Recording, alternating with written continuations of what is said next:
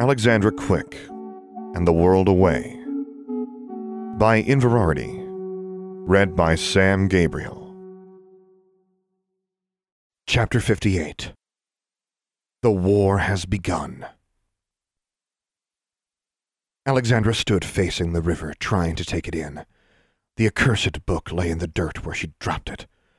Her father stood behind her, saying nothing. All those children, she said. They just take someone every day? Yes, said her father. You knew about this? I knew, only what I was unable to tell you because of my unbreakable vow. I suspected the rest, and now you have brought me proof. How do they do it? Alexandra asked. The actuaries? How do they sacrifice the children? I have my suspicions about the means. I will know more after studying this deathly register. Alexandra frowned. They must record enough deaths to balance the tables, he said. A daily sacrifice is required, but no doubt they ensure sufficient excess to compensate for occasional shortfalls, or in case a day comes when a sacrifice somehow fails to happen, and the occasional surplus requirements. Alexandra turns to face him. You talk like it's just arithmetic. Balancing numbers. It's gross. Her father smiled grimly. Indeed. But you see, Alexandra, to the accounting office, this is just arithmetic.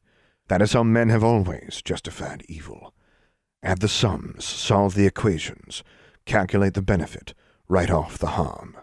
As long as it is just columns and figures, not your own living children, it is a necessary sacrifice that happens every day, but elsewhere, to someone else. Even among the elect who think they know the truth, few know the true cost. They usually choose Muggleborns, don't they? Alexandra said. No, they usually use Muggles. Alexandra's mouth opened in shock. How many wizarding children do you think could disappear in a year without being noticed? Abraham Thorn asked. I believe a certain number must be magical, but it is the life that matters, and whose lives matter least. Like an icy spike sliding into her brain, Alexandra felt a terrible intuition then, bringing with it a dread even greater than her dawning horror at seeing that list of names and realizing their meaning. Praying she was wrong, she knelt in front of the book, reached a trembling hand out, and opened it again to the more recent entries. Her father watched, but said nothing. She looked at the entries for Lila Hill and Forrest Fleming again, and realized there was a name missing Roger Darby. This puzzled her, but it was on the page before that that she found what she was looking for. That dread horror closed icy fingers around her heart. Bonnie Elizabeth Seabury. 1 3 1999 through 8 5 2011. Bonnie, Alexandra whispered, and tears spilled down her face. Her father laid a hand on her shoulder. Now you see, Alexandra, you see why I fight, why we have gone to war, to end the Confederation. With this cursed register, I will not only be able to work out their calculations, I will sabotage them. The accounting office will carry on, but we have caused them some difficulty. She was sure he didn't really understand why she wept, but he wasn't trying to comfort her. He was just justifying his own actions again. That brought another realization to her. She rose to her feet and wiped at her face with the back of her hand. The Roanoke Underhill. His hand fell away. Yes, he said. It was an attempt to expose the accounting office's work. I thought if I made the wizarding public pay the price instead of letting the actuaries do their work in shadows, enough arithmancers and others who understand life magic would realize what happened. I could force awareness of the deathly regiment despite my unbreakable vow. So what happened? Alexandra asked. It didn't work. When Alexandra turned back to him, Abraham Thorn was frowning. I still don't know why. So you killed all those people for nothing.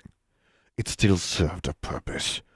It began the destabilization of the Confederation and the Governor General's power. You know, said Alexandra, you're as bad as them in your own way.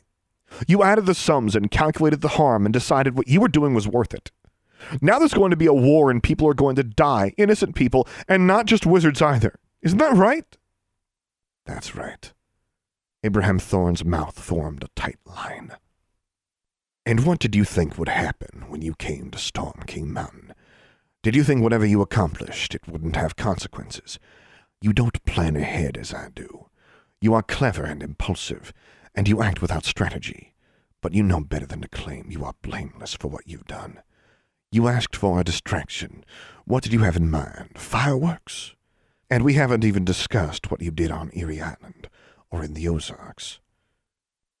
Yes, let's not discuss that, Alexandra nodded. You're right. I did what I did. For what I've done, I will be judged some day, Abraham Thorn said. But I will bring judgment upon Elias Huckstein and the Confederation and the Deathly Regiment first. He folded his arms. So, Alexandra, what will you do now? I'll see to it that everyone knows, Alexandra said. No more keeping secrets. I'm ending the secrecy now. Her father laughed ruefully. And how will you accomplish that, my daughter? with a little help from Mr. Mudd. Alexandra gestured with her wand. Her father turned around to stare at the two floating spheres hovering in the mist behind him. Alexandra smiled and waved at the snitch and the eye spy. I hacked them, she said. Sorry, Mr. Mudd. I know this wasn't what you had in mind, but you sure got an exclusive, didn't you? You might want to go into hiding now. Welcome to the Resistance. I'd feel a little worse about this, but those articles you wrote about me were really terrible. An unnoticeability charm, her father said incredulously. He snapped his fingers, and the eye spy and the snitch both ignited in a halo of green sparks, and then fell to the ground. I do too strategize, Alexandra said, as her father turned back to her with a terrifying scowl. Charlie flapped nervously to a nearby bush. You should have asked me first, he said. You should have told me your plan. Sorry. I learned from you that it's better to ask forgiveness than permission. It took all of Alexandra's nerve to face him without flinching, and meeting his gaze was the hardest thing she'd had to do in a week of hard things. Do you know what you've wrought? he asked. Alexandra swallowed, at his expression, and at the knowledge that she would be responsible for whatever happened next. Then, slowly, the thunderous look on his face faded, to be replaced by a small smile. And Alexandra realized that he had never been surprised at all. He'd known her plan all along. What would you do now, daughter? he asked. Will you join me? Alexandra felt such a storm of emotions she could hardly answer. The way Lucilla and Drusilla have. That way and more. You know there is no returning to your old life. The war has begun. Governor General Huckstein is going to want revenge, and now there isn't much to stop him, is there? Which means everyone close to us is in even more danger. I will protect my children, said Abraham Thorn. Can you protect all of us? And our friends and their families? If you could protect everyone from the Confederation, you wouldn't have become the enemy, would you? His expression didn't change, but for the first time, Alexandra saw her father as mortal and fallible. He had always been flawed, but he had seemed somehow incapable of doubt or failure. But he was still just a man, and she knew he was right. He couldn't control everything. Still reeling from everything that had happened to her and all that had been revealed, she finally said, What would you have me do? I would have you choose freely, Alexandra. I could have compelled you long ago, but I want your allegiance, uncoerced and without reservation. She looked up at the still faintly glowing top of Storm King Mountain. I'm not very good at taking orders, she said. You might have noticed. And I still don't know how I feel about you or the Thorn Circle. I don't mean to sound self centered. I know you're right. The war has begun, and this is a lot bigger than me or my feelings. It is, her father said and I do need your willingness and your obedience. Right, she sighed. She finally looked at him again. Can you give me some time, just a little? I've got a few things I need to do. She couldn't tell whether he was displeased, but he nodded. Put your affairs in order. When you call upon me again, be ready to join me wholeheartedly. She met his gaze. I will. Until then, he said. Alexandra took a breath. Two more things. His eyebrows rose, as if he weren't sure whether to be amused or angered at her audacity. Carefully, Alexandra slid her yew wand out from beneath her shirt. Do you recognize this wand? Her father stared at it. When he reached for it, she let him take it. He turned it over and over in his hand. It's my mother's wand, isn't it? Alexandra said. Yes. He looked from the wands to her. It was in my possession. How did you get it? His expression darkened again. Medea! Medea appeared, slinking out of the shadows of the hillside, sloping away from them and up to the side of Storm King Mountain. You didn't tell me she was here, Alexandra said. Her father ignored her, scowling at his companion. Medea, wearing dark robes cinched at her waist to show off her figure, and stylish high-heeled boots, tossed her black hair back and stared at him. She needed a wand, and she was refusing to accept anything from you. You would have given it to her had she asked. She didn't ask, and I didn't give it to her. Abraham Thorn's voice was loud enough to carry out over the river. You had no right! Medea quailed only a little. Then she smiled again and laid a hand on his chest. Better to ask forgiveness than permission, she said softly. She leaned into him and lowered her hand. Her voice was silky. Abraham, I only wanted to help. Please don't be angry. It is her birthright. That's not how wands work. Hecate is still alive. Despite his scowl, Abraham Thorn's anger seemed to be dissipating. He held the yew wand up and regarded Alexandra as if measuring her for it. It cannot ever truly be yours, Alexandra. And you had a new wand crafted for you by the Ozarkers, didn't you? Yes, Alexandra said, but it's my mother's, and I'd like to keep it. Please. He sighed and with a saddened expression handed it back to her. Carrying two wands is unwise. It can split your attachment, and the cause will not harmonize. Alexandra nodded and slid the yew wand back down her shirt. She didn't like Medea's amused expression, but ignored it. What was the other thing? her father asked. His arm was around Medea's waist now, and Medea's smile seemed to Alexandra more triumphant than sympathetic. Your signature, Alexandra said, so I can get a tattoo. Her father's eyebrows went up again. A tattoo? Even sojourns won't give a juvenile a tattoo without parental permission. She gestured to Charlie, and the raven came to her, landing on her arm. With her other hand, she reached into her pocket and withdrew a palm-sized piece of parchment. Just sign here, please. The office was full of oak and mahogany, lushly carpeted and lit by golden lamps. All the furnishings were gilded, and huge leather-bound books with complicated titles filled the long wooden cases behind crystal glass panes.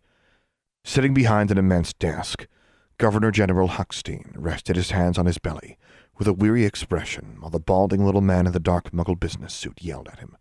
No, we cannot just obliviate the internets, the suited man shouted. Good God, how do you stay so ignorant? You have an office overlooking Wall Street, and you can look out your window and see technology every day. Just because you people still use gas lamps and papyrus. He swung his arm to take in the Governor General's office, his lip curling. There's no excuse for you not to have some clue about how things work in our world. The Governor General reached his hand down to scratch behind the ears of the terrier like beast that sat at his side. Its forked tail wagged back and forth, and it momentarily stopped growling at the muggle. Really, Mr. Johnson? And how well do you people understand how things work in our world? asked Huckstein. I understand that you seem to be having trouble keeping your world contained, Mr. Johnson said. There have been too many freak tornadoes and lightning storms and mysterious ghost train derailments in the past few years. If you can't keep your people and these bizarre creatures under control, what, what is that thing anyway? He pointed at the canine. It snarled at him and seemed ready to lunge at any moment, yet its eyes kept rolling back to the Governor General as if pleading for permission. With none forthcoming, it remained rooted to the floor. It's called a crup, Mr. Johnson. As for my people and our bizarre creatures, There have always been encounters between the wizarding world and yours. The muggle capacity for self deception has always served us even better than Obliviators in keeping the occasional incident from disturbing your blissful ignorance. Mr. Johnson's teeth ground together. Stop using that M word. It sounds racist. I've told you before, the official census designation is No-Maj. Huckstein's bushy white brows furrowed. Not our census. That is an absurd term. Blissful ignorance is to both of our advantage, Johnson went on. And frankly, we're beginning to have doubts about your ability to keep your end of our understanding. Indeed? The Governor General's tone was casual as he resumed scratching behind the crup's ears. We're starting to think, Mr. Johnson said, that maybe you people need a change in leadership. And how do you imagine that works, Mr. Johnson? The crup was growling again. We can read the Confederation Charter, Mr. Johnson said. You're not Governor General for life. You're Governor General until the other governors decide to replace you. Or the Ministry of Magic, he added smugly. Governor General Huckstein laughed. That's a purely formal construct, and an archaic one. It's been centuries since the Ministry of Magic has had any authority over us. They would have to get their queen to demand my replacement, and in the unlikely event they were ever foolish enough to try, we'd just rewrite our charter. We are as fully independent from the old world as you are, Johnson. Well, you're not fully independent from us, Mr. Johnson said. You live in our territory, Huckstein, and our laws apply to you, not the other way around. Is that so? the Governor General asked. That sounds very much like a threat. Are you sure you want to disrupt the understanding we've had for all these centuries? You're disrupting it, Mr. Johnson shouted. You let loose a goddamn dragon in Times Square! Not that many people saw it, Governor General Huckstein said. A hundred million people are seeing it right now on the internet, Johnson yelled. Get that through your thick skull. We've stood up an entire movie production company and bombarded the news with trailers and news items to distract the public, but there's still people out there who aren't buying the official story, and those people are starting to collect all your other occasional incidents and post them on blogs and news groups, and we can't shut down all of them. Well, then, said Governor General Huckstein, maybe it is time for our understanding to come to an end. Mr. Johnson stopped yelling for a moment. His mouth gaped open and shut like a fish. Then he began shouting again. Listen to me, you fat, pompous! The Governor General picked up the wand on his desk and pointed it at Mr. Johnson. He spoke a word, and the man disappeared right out of his suit with a pop. What fell to the carpet where he'd been standing was a fat black rat with large, terrified eyes. The rat scampered in a circle on the crumpled folds of the suit, confused. Go, boy, said the Governor General. The crup leaped forward eagerly. Over the sounds of the rat's terrified squeak and the crup's snarls, Governor General Huckstein said, Richard! Richard Respire opened the door from the side office. Sir? The Governor General heaved himself out of his chair. Come along, Richard, he said, reaching down to scoop up the crup in one arm. He scratched it under the chin, despite the blood dripping from its jaws. It's time for us to get rid of some vermin. The oversized pickup truck was the only thing moving for miles in all directions. From one end of the horizon to the other, there was little to see but rolling brown desert with the occasional jutting protrusion of rocks and clumps of salt grass. Spring was almost over, and there had been little rain. It was a hot day, so all the more sensible creatures were hiding underground or in shade somewhere. Henry Tsotsi wasn't one of the more sensible creatures. As his truck moved through the inhospitable lower valley, he eyed the mountains off in the distance. His destination was a little village up in the northeastern corner of Dineta, where witches had been reported. Stories of witches filtered back to the Dineta Auror Authority all the time. Usually it was non-magical people getting superstitious or feeling jumpy about a new neighbor, but occasionally there really were witches or other beings causing trouble, so someone always went to check it out. Today it was Auror Tsotsi's turn to make the long drive. Something caught his attention off the one-lane road ahead. He lowered his eyes from the horizon and spotted a dust cloud moving across the desert. It was small and very, very fast, definitely not caused by the wind. Something was kicking up dust as it raced across the sands at high speed, on an intercept course for his truck. Huh, said Henry Tsotsi. He pulled the truck to a stop on the edge of the road and got out. He lowered the brim of his cowboy hat to shade his eyes, squinting at the approaching dust cloud, and held his wand loosely at his side. With a blur of motion, the dust cloud came to an abrupt halt a few yards away. When the dirt and sand settled a bit, it revealed a slim white girl with long black hair tied back from her face, wearing jeans, boots, a loose fitting long sleeved shirt, and a backpack strapped over both shoulders. Her hands were empty. Alexandra Quick, said Henry Tsotsi. Hi, Mr. Tsotsi, said Alexandra. They told me at the Auror Authority HQ you were out here. Billy Tewawina said you'd be thrilled to see me again. Billy Tewawina has a Hopi sense of humor, Tsotsi said. Alexandra grinned. Tsotsi didn't grin. What brings you to Dineta, Miss Quick? I hope you didn't bring trouble with you this time. Alexandra's grin faded, not on purpose. The Navajo Auror made a chuffing sound as he blew air through his nostrils. As I recall, you do a lot of things not on purpose. Alexandra sighed. All right, I won't be long, but I wanted to warn you. Warn me? Alexandra nodded seriously. My father has declared war on the Confederation. The Dark Convention has joined him. Independent cultures are probably going to be caught in the middle. Hopefully, it won't reach out to you guys in the Indian territories, but. She shrugged. It always reaches us guys, said the Auror. We'd like to stay out of colonial business, but the Confederation doesn't really allow fence sitting. I already knew about your father declaring war, Miss Quick. Do you know that any Auror who sees you is supposed to arrest you on sight? Oh. Alexandra eyed Tsotsi's wand, but she didn't reach for hers. So what are you going to do? I'm going to tell you you should be on your way, Tsotsi said. Alexandra said nothing, but her expression was glum. Tsotsi sighed. You hungry? I got a sandwich in the truck. Without waiting for her to reply, he walked back to his truck, retrieved a lunchbox, and set it on the hood. He took out a sandwich and some grilled steak and eggs wrapped in foil, along with a thermos of water. Alexandra walked over and politely accepted the sandwich. He poured some water into a cup for her. Where's your raven? he asked. Alexandra smiled. She turned and slid her shirt off one shoulder, revealing a vivid blue and black tattoo, so fresh that the skin around it was still red. It was an intricately detailed, near perfect likeness of a raven, and as Henry Tsotsi watched, it came to life. The inked feathers moved and rose from Alexandra's skin. The raven emerged from the tattoo and sat upon her shoulder. Charlie cawed. Alexandra handed the raven a piece of sandwich.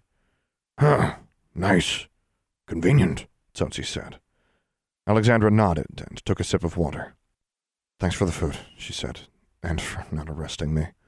So what will happen in the Indian territories? I don't know, Tsotsi said. I figure some of our bad folks, the real witches, will join your dark convention. Some of us will want to fight the Confederation, and others will just want to keep the peace. I heard some territories are already kind of splitting up, Alexandra said like they're talking about seceding. It's to be a wizard civil war. Yep. Tsotsi chewed on his steak. It'll be bad.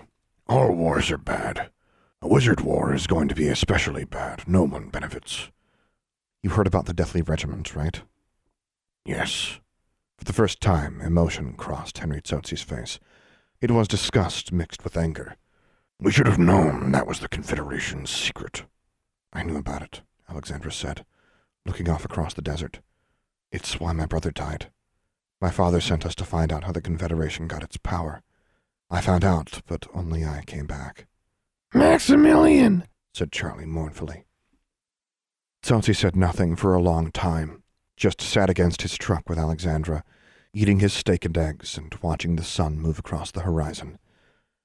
Charlie didn't like the hot sun, and Alexandra made a gesture. The raven ducked its head, and then, in a shrinking motion, sank back into her shoulder and became a tattoo once more. Alexandra pulled her shirt back up over her shoulder. That pale skin of yours is going to turn redder than mine, Tsotsi said. You'd probably better get going.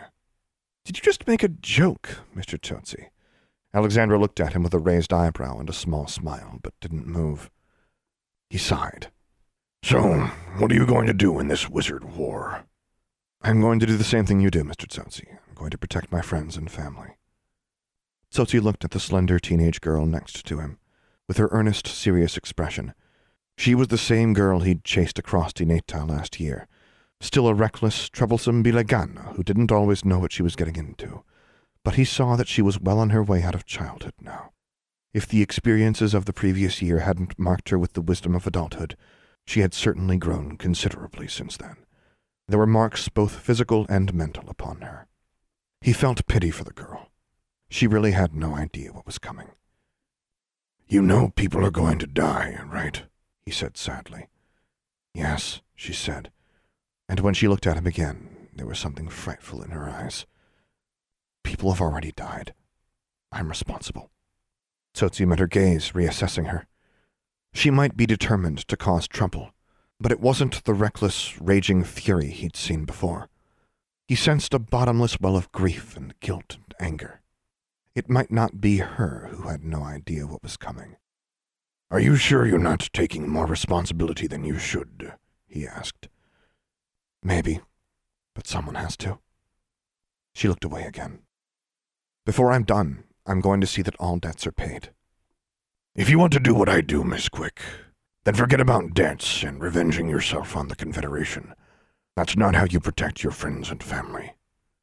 I don't suppose you could teach me the Patronus charm, she asked. The one you used at Witch's Rock? I tried learning it from a book, but it's really hard. You can't learn it from a book. It's only taught in Auror training. Some can't learn it at all. I'm not some people. When Tsotsi said nothing, she added, I have some time. I'm not looking for an apprentice, he said, or a sidekick. Alexandra frowned, then said, I did come for another reason. I figured. Tsotsi waited. I came for Nigel. Tsotsi frowned. Your snake? You can't keep him. He's probably the most venomous thing on this continent. He's mine, Alexandra said, eyes blazing. He's my familiar, and I want him back. The Navajo Auror ran a hand through his hair, which was longer than Alexandra's. Now look, Miss Quick. Alexandra, your Nigel is happy where he's at. I've been taking good care of him. I have a medicine bag for him where he's safe and everyone else is safe from him. Alexandra nodded. I know. But he's mine. And if you won't let me have him. Tsotsi waited for her to finish, eyebrows raised. Alexandra's shoulders slumped. He belongs with me, she said, in a smaller voice. Tsotsi shook his head, not so much in denial as in resignation. Even if he does, where would you keep him? That magical backpack of yours isn't like my medicine bag. Alexandra smiled. Mr. Tsotsi, you didn't see my other tattoo. She lifted her left arm and pulled back her sleeve. Coiled around her wrist and forearm, so lifelike it could have been alive already, was a perfect likeness of a brown snake. End of Year 5 this recording was made possible by the permission and input of author Inverarity. This book was read, edited, and produced by Sam Gabriel. Additional crowd voices were provided by Christopher Antonelli, Sarah Benighoff, Jack B. Thimble, Tyler Parsons, and Rideable. German dialect and language consultation by The Faceless Lich and Nixiter. British dialect consultation by Dave Bulmer. Dutch dialect consultation by Rideable. Navajo dialect and language consultation was provided by Lost Lobo, with sensitivity listening by Friends in the Navajo Nation.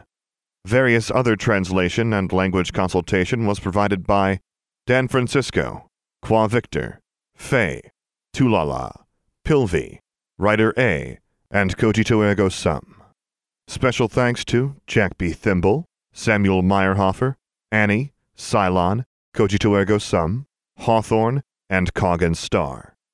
This production would also not have been possible without the assistance of Jay Walker, the Alexandra Quick subreddit and Discord server, the Fanworks Club Discord server, the SJW Gamer Extravaganza Discord server, the Demon Tomato Dave Discord server, and the patience of my wife Sarah. The adventures of Alexandra Quick will continue on this podcast in Alexandra Quick and the Wizard War as soon as Inverarity finishes writing it. For the full text of this and other stories, as well as news and updates about Alexandra Quick, visit inverarity.livejournal.com. For more information about this podcast, visit samgabrielvo.com slash Alexandra Quick. I am also easy to find on the Alexandra Quick subreddit and Discord server, where you can hear me record episodes live. Troublesome, composed by Dr. James Benighoff. Charmbridge, composed and performed by Tyler Parsons. If you have enjoyed this podcast, please take a moment to leave a review on iTunes or whichever podcast service you prefer. And finally, as always, thank you for listening.